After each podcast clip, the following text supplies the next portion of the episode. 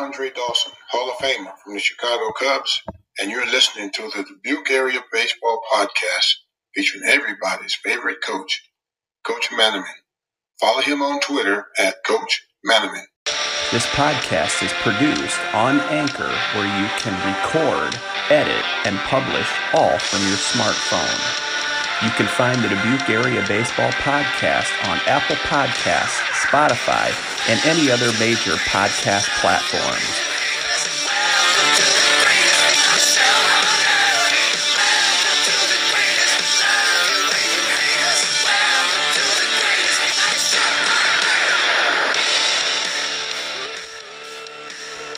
Stepping to the batter's box.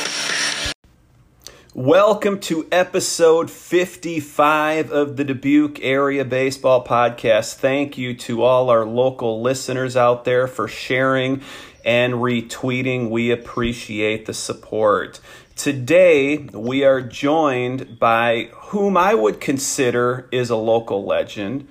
There's a lot of people that I respect in the baseball community around the Dubuque area, but none more than our next guest, Connor Klosterman. Now, to give Connor's background here, he is currently the Northern State University grad assistant.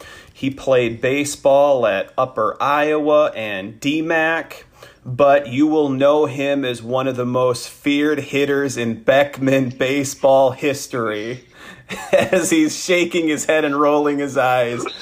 And the man that had to fill Tom Jink Jr.'s shoes at third base, we welcome Connor Klosterman to the Dubuque Area Baseball Podcast. Hey, Coach. Thanks for having me on. Really appreciate it. I am excited for this one, and I haven't done an interview in a long, long time, so I might be rusty, but I am excited to have you on board. So, ceremonial first pitch here. How does it even come about that after Coach Jink stepped away due to his health concerns, that they handed over third base duties to you because you were still a young kid at that time?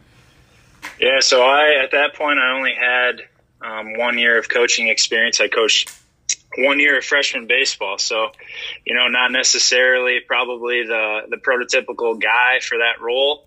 Um, but after Coach Jink um, was diagnosed and, and things were going down, um, I talked with Coach Martin and and he kind of expressed that he wanted me to you know kind of take this role and and help out the program in that way. So I was I was all hands on deck. I just wanted to do whatever needed to be done to try to regain any sense of normalcy, even though that was going to be pretty much impossible during that season. So, so we kind of went with it and, and kind of, you know, did a, a two man crew, so to say, kind of a co coach type of thing and, and just tried to try to do the best we could. So. And uh, we we did you in well at one year of freshman. I think you probably played me about yeah. three or four times, and you don't get to face too many great coaches like me at the freshman level, right? yeah, that was uh, that was a doubleheader. That that was tough for us. I, I'm sure the the players after the game were uh, pretty afraid of what I had to say about that doubleheader. So I, I, can't even remember how that one turned out. So many games, but um, yeah, judging yeah. by how you reacted, I'm guessing we probably swept you guys. yep, yep. It was uh, it was in Epworth too. I can even remember where it was. It was that was a tough day. Yeah, for sure. Now, what made you qualified for that role? Do you remember how old you are when they offered that to you? I was 19 years old.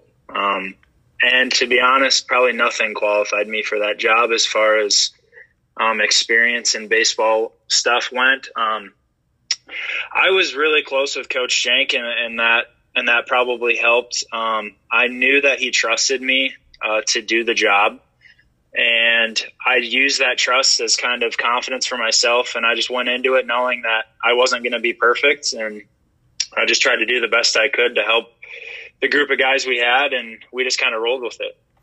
You know, I think about the coaches in, in the area, and it's all about surrounding themselves with uh, good people. And you are definitely a person that, if I were to ever be in charge of a program, you would be on the top of my list for people to bring in and, and have you just do what you do with very little oversight from me because I would trust you in everything that I would need you to do. What guidance did Coach Jink and Coach Fred Martin give you when you took over that new role? Yeah, so Coach Martin has always kind of he's worked with the offense too, but he's always been really big on pitching. Um, so it kind of worked in that regard where he kind of stuck with the pitchers and then we worked together as far as offense and things. And uh, as far as you know tips and stuff from coach jank you know he always had the utmost confidence in any player or any coach in his program whether you were the most talented and best player or whether you were maybe not very good. Um, he always made you believe in yourself and that you could you know do anything you set your mind to. So basically his his kind of deal to me was just go out there and, and just be yourself and don't put pressure on yourself. And you know I, I knew the game to an extent at that point, probably not as well as, you know, maybe your seasoned varsity coach did, but I, I had enough motivation and enough confidence in myself to, to think that I could do a pretty decent job with the kids we had. And so I, that's what I did. I just came to work every day with confidence and just tried to, you know, help our guys win. And even though you didn't have the coaching experience one year at the freshman level, where I took it to you a couple times, but you did you did play uh, high level baseball at DMAC and Upper Iowa, yeah. and that that transfers there. And you know, in the third base coaches box, I mean, every coach has their philosophy on on how they want to do things if they want to run hit and run bunt and just getting a judge of the arms in the outfield so i don't want to say that it's it's an easy job to take, but but baseball people um, that follow and watch and have played a lot of baseball can make that transition into the third bases coach's box. Now, I was watching some news articles last night, and I saw the first game that Beckman played without Coach Jink, and the news was there, and there's a video of Coach Jink at the game, and pretty much he's sitting outside of the fence, literally in the third base's coach's box, as close as you can get without actually being on the field. So, how did it feel that first time you stepped into the third base coach's box, knowing that he was watching over you from the stands? So, at that point in time, obviously I was only 19, so there were some guys on our team that during high school I was pretty decent buddies with. Um, and I remember I was the most nervous I've probably ever been in my entire life as far as baseball events go for that first game when he wasn't there. Um, and Sam Stelkin, who was uh, an outfielder for us at the time, he was a senior. He came up to me. He's like, dude, you got to relax. Like, this is just a game, right? And I was like, you're crazy, man. Like, uh, our head coach who's been here for 43 years like he's not coaching like this is there's so many things changing in such a small window of time so that first inning, we were actually playing Hempstead at Commercial Club, um, which our games with Hempstead are normally always really competitive and some really good games. So we had a pretty packed crowd, and Hempstead always travels pretty well. So um, it was a good atmosphere. And that first inning, I actually didn't go in the coach's box. I, I stayed in the dugout. So there was nobody in the coach's box for the whole inning. Um, and I did that for a few reasons. Number one, um, I wanted to pay respect to him and, and kind of let him know that I'm not taking his job. Like this is his spot. This is his area. This isn't mine now just because he can't physically be there. Um, and number two, it was just a thing where I just wanted to, you know, pay respect and just, you know, make sure that people knew where I stood on things. So it was just, it was a surreal moment in a lot of different ways. Um, and at the end of the day, it was, you know, it was, it was good for me as far as coaching and experience, but it was, it was, uh, it was pretty, uh, emotional.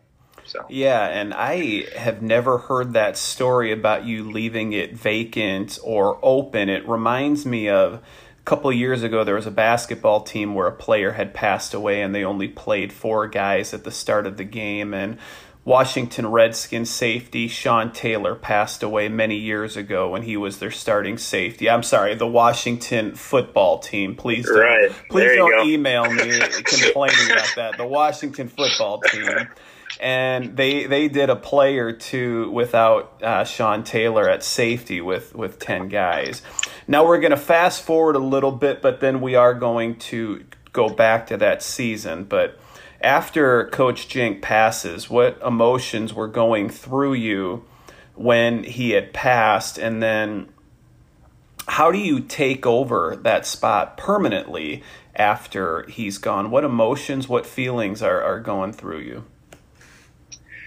So obviously, you know, we were holding out hope for some time, you know, just knowing Coach Jenk, he was kind of a bigger than life person. At least that's how he seemed to me. Um, so we were holding out hope that he was gonna, you know, overcome adversity and beat this thing. Turns out, um, wasn't so lucky. So obviously that, that hurt quite a bit. Um, and, you know, and just being there for Coach Martin, who's a guy that was his assistant for, about 20 years, you know, making sure that, that I'm there for him because, you know, as far as adjustments go, um, he probably, you know, suffered the brunt of that, if that makes sense. He was the guy who had to, to change the most. And, you know, he was thrown into some things as far as the head coaching roles with computers and, you know, all these things that are kind of modern stuff that he doesn't really do.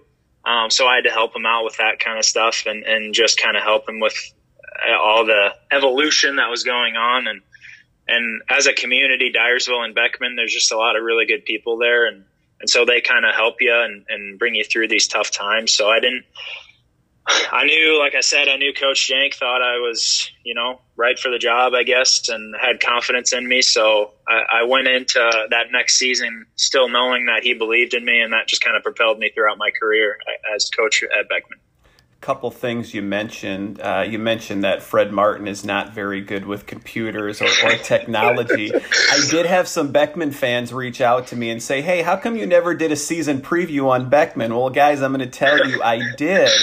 I reached, I reached out to Beckman, but um, with the pandemic, uh, Fred and I weren't able to connect in person, and yep. Connor didn't want to do that uh, season preview. So uh, I did reach out to them, but then also, you know, you mentioned Coach Jink and, and his adversity and his strong willpower. And, and I had met him a couple times when I was the varsity assistant at Hempstead, how coaches talk before and after games.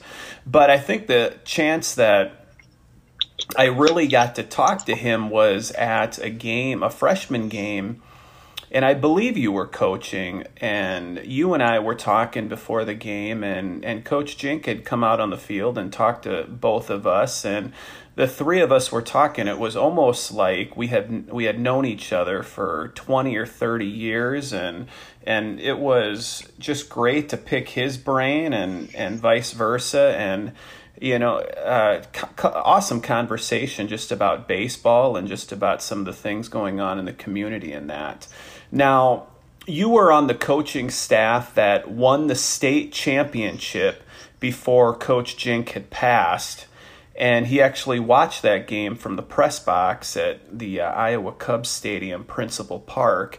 Now, as a coach, what's your mindset going into that season with you and Fred Martin? Um, that's a great question. Um, I myself, you know, we we went into the year. We had some, you know, really good players. We had Jackson Bennett, who was an All-Stater, and C.J. McDermott, who was an All-State player, and Riley Legrand, who, if memory serves, he was the captain of the 2A All-State team, I believe, and um, Sam Stelkin, who was really good. We we just had a lot of really good players. Joel Vasky. Um, so I, when we going into the season, I felt, you know, regardless if we win state or not, we're going to have a good year. You know, we're going to have a good season. We're going to win a lot of games, and we're at least going to be in the position to go to the state tournament, which is kind of our goal every year. So, um, yeah, I, I, like I said, I didn't feel a ton of pressure, and and we just kind of let the boys play, as the adage goes. Um, you know, as far as practice, everything stayed loose, and we were free and easy, and and just tried to let them go out and, and show off their talent and showcase their skills, and, and kind of let the results fall where they're going to fall. What message did you and Fred pass along to the players? So that whole season was kind of a whirlwind, you know. So Fred was just trying to, in as many ways as possible, just keep things going as as they kind of have been in the past. Um, we still did our normal indoor stuff in winter in the winter months. Um, practice was pretty much set up the same. We had some other assistants at that time as you talk to um, Dylan Slattery, Um, he was around still, and Jimmy Bockenstedt, who was our sophomore coach for a number of years. So there was still a lot of people in the program that knew kind of how things were done and how we expect things to be done. So they were a huge help in, in keeping things going and, and keeping us afloat. Um, but it, it, like you said, kind of earlier, it, it took a team effort and it took all of us to, all of us four coaches to kind of come together and replace the one that we lost. Um, that's kind of the impact that he had on our program. So, um, yeah, it was just a team effort, and and thankfully it ended, you know, kind of a storybook ending, like everybody knows. Yeah, that was a was a storybook ending. Now I asked Jackson Bennett this question, and and he was unable to answer it. But if they this question had me laughing. I know what question this uh, is. what, what, question do you think I'm going to ask you? It's if there's a movie, what what actor's going to play him? That, yeah, who, who would who would play you? A young a young Bradley Cooper, maybe. That's what I, you know, I was I was out mowing and I was doing some podcasting and and that question came up in his interview.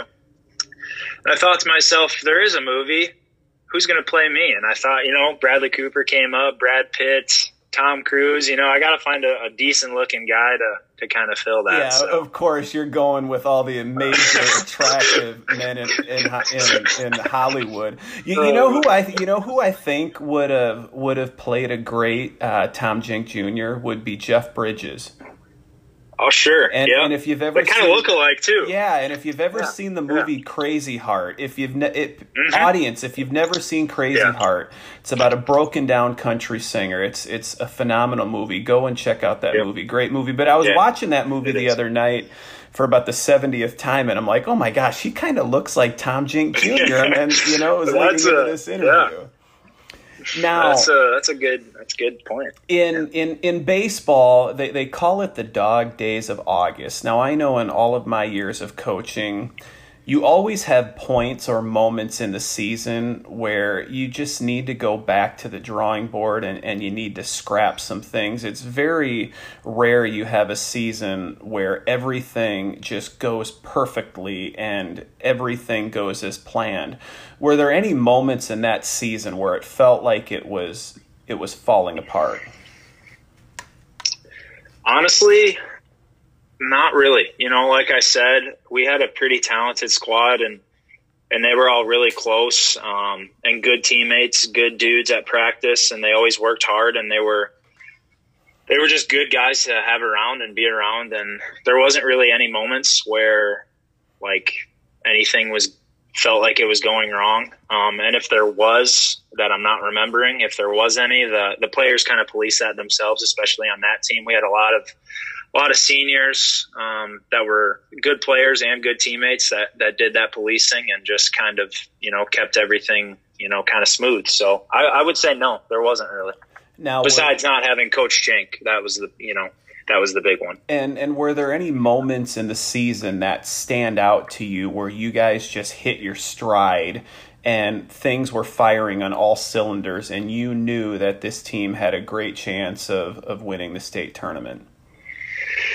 Yeah, so we we finished the regular season. I think we had we were like 26 and 11, so we had a pretty solid year. And playing in the WAMAC for us, um, we're the only 2A team in the league, so we're playing 3A, and at that time, what Western Dubuque was in our league as well. So you know, 3A, 4A competition. Um, so we felt like we were prepared, and I felt that as soon as we got through sub-state and we were in the state tournament, I, I just thought to myself, this thing is ours to lose, basically you know, we had the pitching, we had the offense. We clearly, you know, most obviously had the motivation, and it just felt like um, this was kind of our thing to lose. So I think the the guys kind of took that to heart. They wanted to win it for Coach Jink, and we all did. But they also um, were able to go out and play loose and free, which speaks a lot to them because that's a pretty tall task for a 17 or 18 year old kid to put that amount of pressure on yourself to try to win something for such a, a cause bigger than themselves. And, and they did a great job. And you had shared that you were a young kid at that time, and some of the kids that you were coaching, you were friends with. Now, yeah. was it hard to balance that? Would you guys still hang out together on the weekends or after games, or were you strictly coach and stayed away from those guys? And then, as yeah. soon as the season was over, you were able to reconnect as friends. Yeah, so there there was a mutual respect there. You know, there was you know a few guys, like I said, that were on the team. Um, Sam Stelkin, I, I played with him and I'm really good friends with him. Riley LeGrand, we played together in high school. Um, and just some of those other guys. Jackson was on the team, CJ McDermott. So, you know, those guys are, are all good friends of mine. And, you know, so it was kind of semi awkward at first, but I kind of sat down with some of those seniors and some guys that, you know, honestly weren't that much younger than me. And I just, you know, we just had an honest conversation about the situation we were in. And I think after that, there was kind of a mutual respect there where when we're, between the lines and, and we're doing things baseball wise that, you know, I'm your coach and, and you're the player and that's how it's going to kind of go. But outside the field and stuff, you know, we're, we're back to, you know, normalcy, but you know, there has to be some sense of, of leadership here. So we kind of had that conversation. Have you ever been a guest on a podcast before? This is my first time. You you are doing a great job because they say the more name drops, the more people that listen and that share. And you have probably name dropped about fifty people so far that are going to retweet this on Twitter at Coach Manaman. So thanks for doing that, uh, Connor. You are a pro. No problem. Andrew Redman, watch Do out. We might have a new co host coming for your job, pal. You keep skipping out on these interviews to go play semi pro. Oh, that's fantastic. Now, now, Connor, you were at Beckman a total of nine years as a player and as a coach. What are some of the memories that stand out to you the most? You know, there's so many. Um, you know, actually, over the course of the nine years, um, we actually ended up winning three state titles, and we were in another one. So, four state title appearances in, in that time frame. Um, I can kind of tip my cap to that, and obviously I'm not the only guy involved with that. There's a ton of other dudes um, that had a ton to do with that.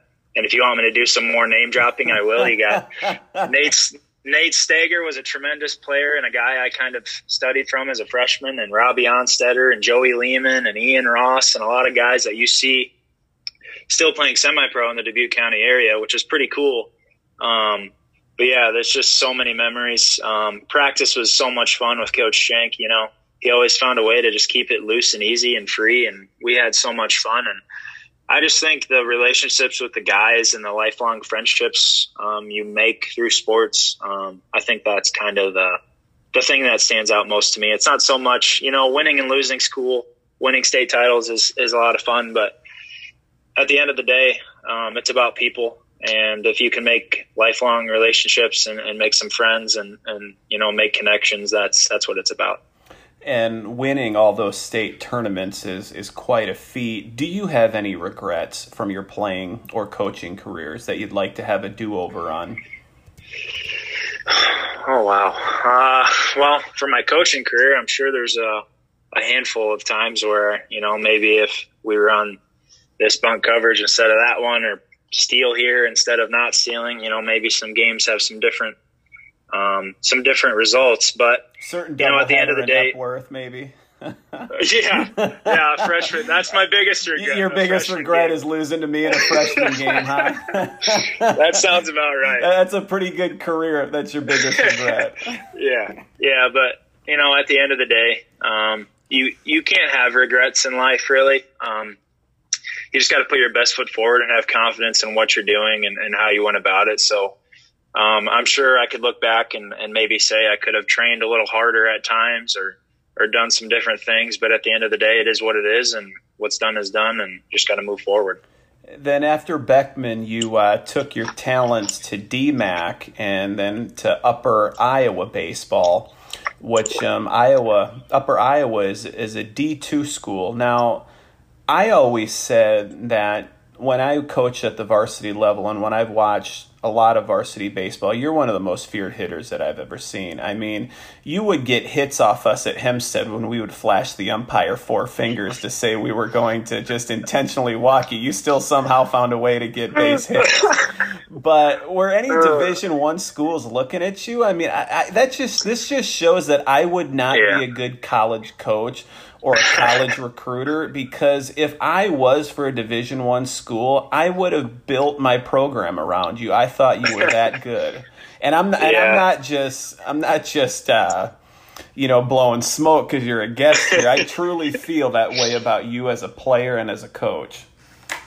Well, first of all, I appreciate the kind words, um, but secondly, Um, so I kind of went to DMAC with that thought in mind that, um, you know, I had some other D2 offers out of high school and a lot of the Iowa D3s and some other JUCOs in Iowa.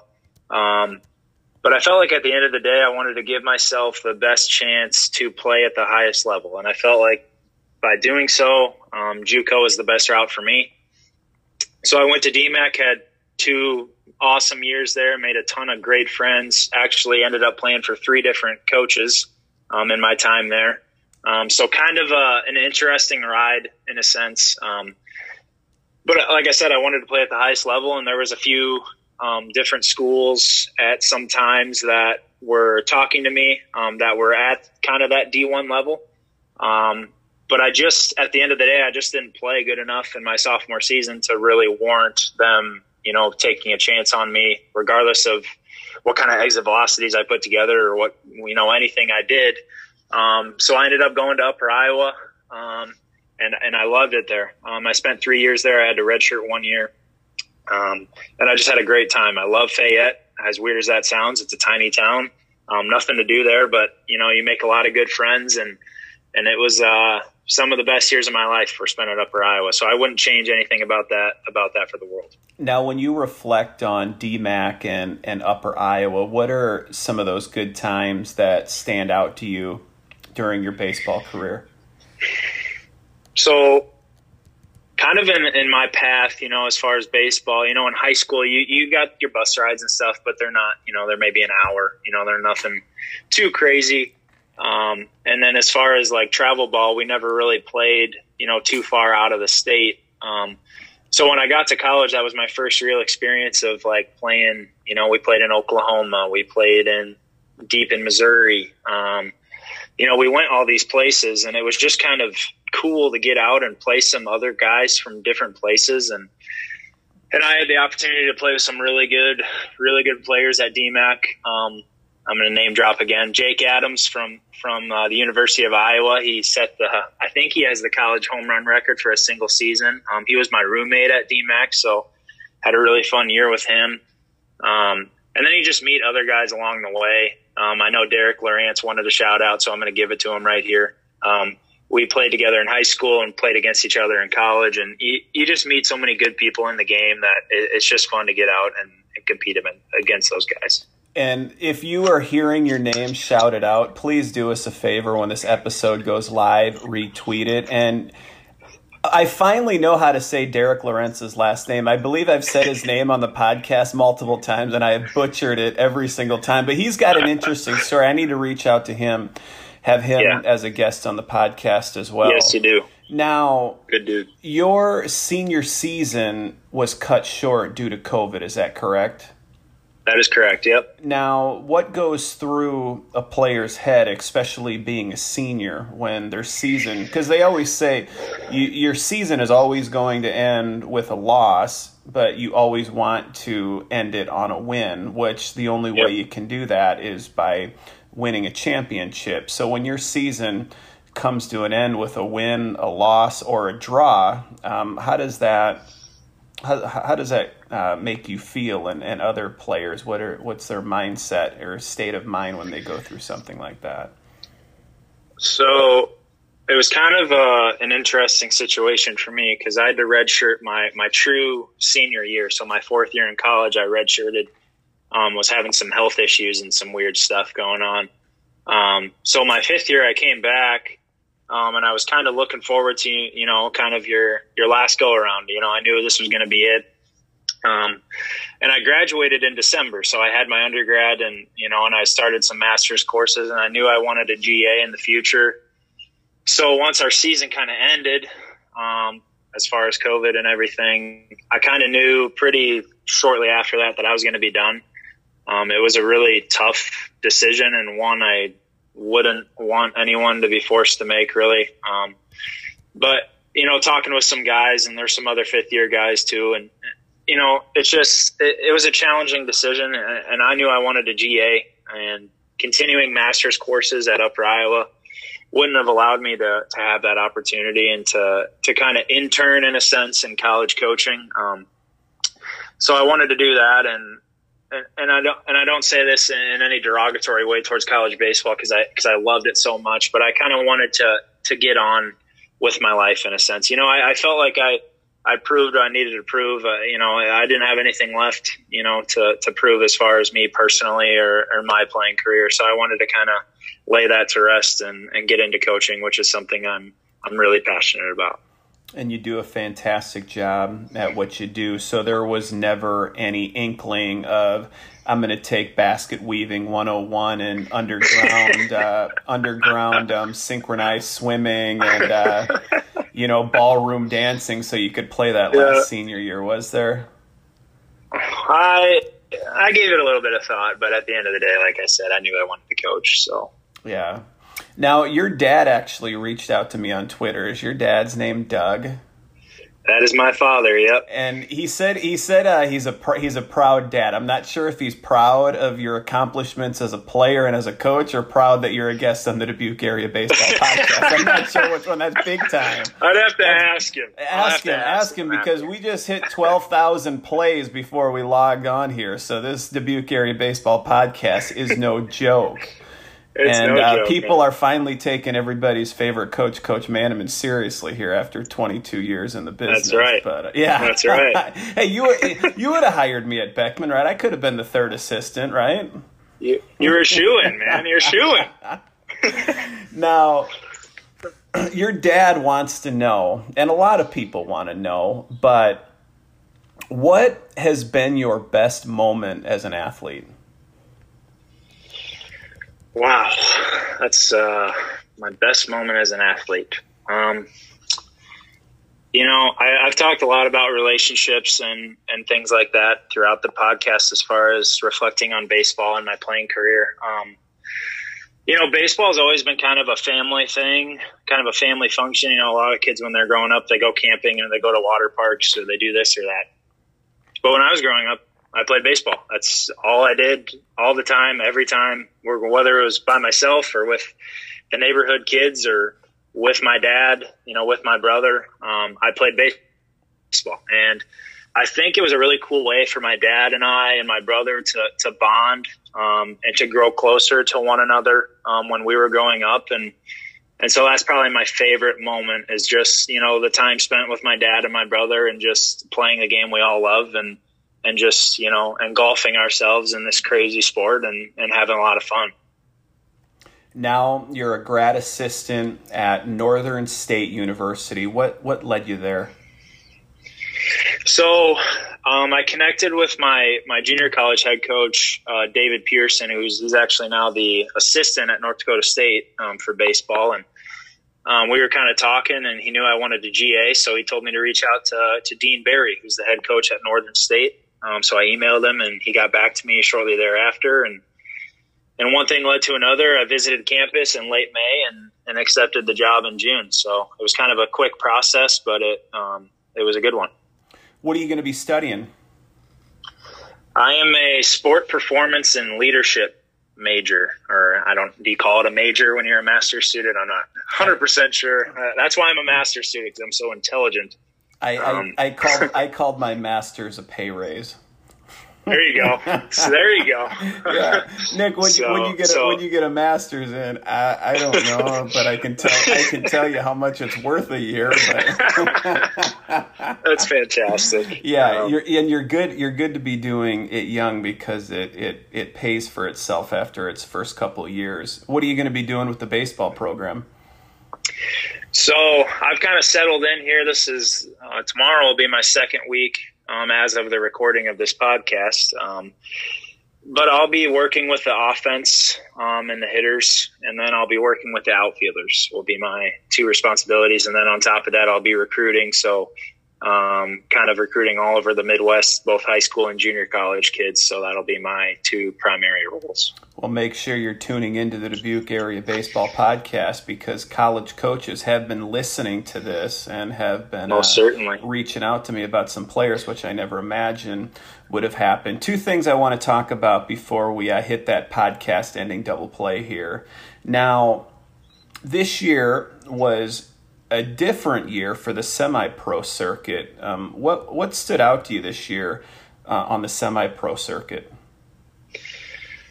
Um, so kind of hit me right away. We're we're playing our first tournament game over in Bellevue against Farley, and and we're waiting for the the game before us to get done. And I think it was Worthington and maybe Rickardsville. I, I can't remember, but I just all I know is that the guys I was watching could really play, and that stood out um, over the course of the entire summer. Whether or not the the regulars, so to say, of the teams were were playing that given night, there was always really good players around, and I think in a lot of ways, COVID potentially helps this league because it showed a lot of guys that maybe don't play normally that it's a pretty good league and it's a lot of fun um, and it's competitive and guys really want to win and it's just a good league all around. So I think, like I said, in a lot of ways, it'll it might help the league um, moving forward. Yeah, I watched a news story. It was the first baseball tournament that was played, and the news interviewed a family that had traveled from Chicago to Bellevue just because they wanted to watch live baseball. And wow. they had they had no idea who who yeah. they were rooting for, but they wanted yeah. to watch live baseball, so they drove from Chicago to Bellevue, Iowa, just to watch baseball, and and they uh, even commented on how there were a lot of great players that were playing in the area. Now, your brother Cole is the manager of the Dyersville Whitehawks, and they're actually playing right now in the yep. championship, which I'm surprised you're not at. But um, they had a little bit of a resurgence this year. What made it such a remarkable summer for the Whitehawks? Um, I think he kind of touched on this kind of in the preseason interview. Go um, back and listen. But we just had, yeah, yeah, go back and listen to it. Yep. Um, but he kind of touched on how this summer he felt like we were going to have nine or ten guys day in day out that were going to be there for our team, and that rang true throughout the summer. Um, we had a lot of you know good players this year. Um, and we just found ways to win. We had enough arms. We had Austin Savory, who pitched a ton, and CJ McDermott. Um, and we had some kind of guys out from left field. You know, we had Nick and uh, TJ Wegman out from New York. Um, their dad went to Beckman and, and played AAA uh, for the Mets, and they came out. They're cousins with Joel Vasky, and they played with us a little bit. And it was just a fun summer. We just had, you know, a good team, and we happened to win a few tournaments and, and do some things. So it, it was fun.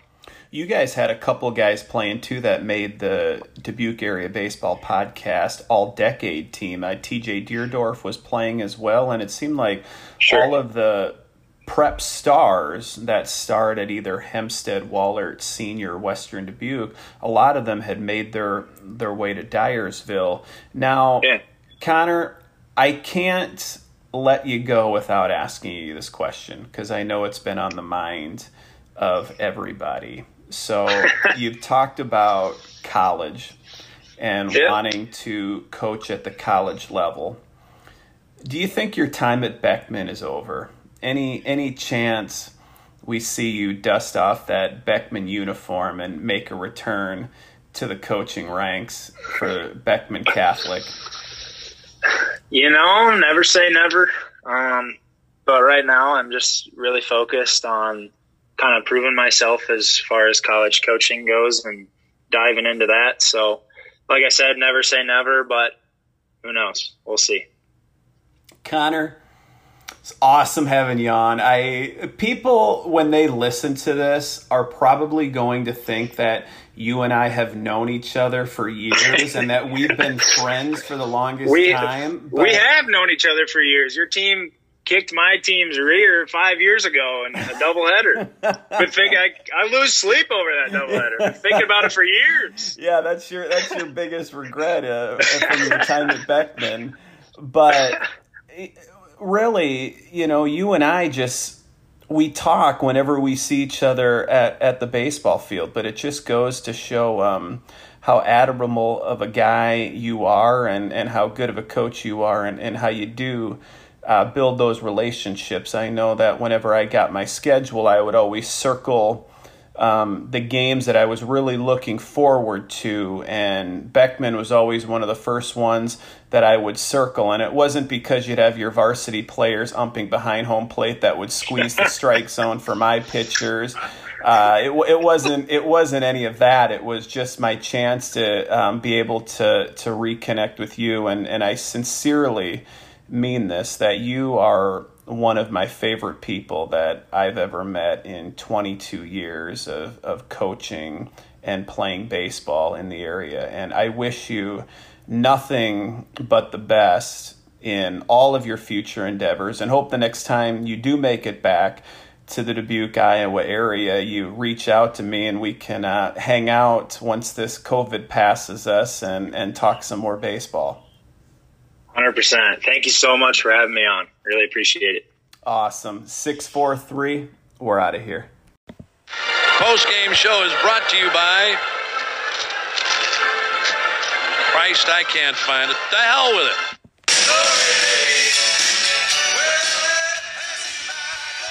Thank you for listening to the Dubuque Area Baseball Podcast. You can find us on social media, Facebook and Instagram by searching Dubuque Area Baseball Podcast. And you can follow me on Twitter at Coach Manaman. Go to Apple Podcasts, give us a five star review, find us on Spotify, and subscribe.